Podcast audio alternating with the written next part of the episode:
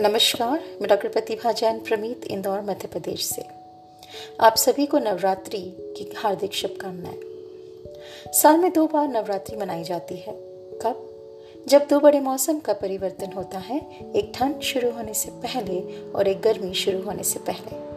यानी प्रकृति के दो महत्वपूर्ण बदलाव पर अम्बे माँ जो स्वयं ही प्रकृति का स्वरूप है और जो ऊर्जा शक्ति का प्रतिनिधित्व करती हैं, उनकी धूमधाम से पूजा आराधना की जाती है, ताकि हमें स्वास्थ्य, विद्या और धन धान्य का आशीर्वाद उनसे प्राप्त हो। आज आप सभी को रामनवमी यानी कि राम के जन्मदिन की हार्दिक शुभकामनाएँ। रामायण पर आधारित रामायण का मंचन 2008 में यूनेस्को द्वारा मानवता के अमूर्त सांस्कृतिक विरासत में से एक के रूप में अंकित किया गया था। क्यों? क्यों राम भगवान को इतना महत्व और क्यों रामायण को इतना महत्व?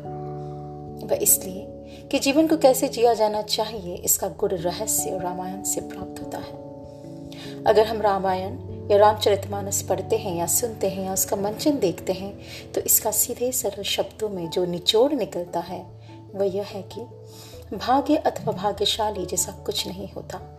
जीवन में अनेक अनेक विपदाएँ आती हैं, भले ही आपका राजयोग हो। राजयोग परेशानी मुक्त जीवन की गारंटी नहीं है, वह भी विपदाओं से अछूता नहीं है। सुख और दुख मनुष्य जीवन में आना अनिवार्य है। यह सोचना कि मेरे साथ कुछ भी खराब नहीं होगा, यह एक मूर्खता है। किसी के भी साथ चाहे वह सुरमा ही क्यों न हो, विपदा कभी भी आ सकती है। लेकिन हर परिस्थिति में चाहे कैसी भी हो, आपा नहीं खोना है, बल्कि डट कर मुकाबला करना है। हर स्थिति में धीरज बनाए रखना, अनुशासन बनाए रखना, नैतिकता और सही रास्ते से न भटकना, यही वह क्वालिटी है, विशेषता है राम भगवान की और इन्हीं मानकों के कारण राम पूजनीय है, वंदनीय है, अनुकरणीय है। आज इस महामारी में लक्ष्मण रेखा हमारे एहतियात, यानी कि सेफ्टी प्रोटोकॉल्स हैं। हमारा स्वास्थ्य सीता है और कोविड वायरस रावण है। यह हम पर है कि हम इस लक्ष्मण रेखा को पार करें या नहीं। और अगर कोरोना हो गया है तो विल पावर और दवाई हमारी संजीवनी बूटी है।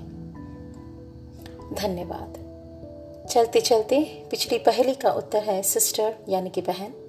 और आज की पहली है, यादों को छिपा के रखती हूँ मैं वो लम्हे सजो के रखती हूँ मैं। आज जब मुझे देखता है तू तो आज से तुलना करता है तू। फिर मिलती हूँ अगले बुधवार। धन्यवाद।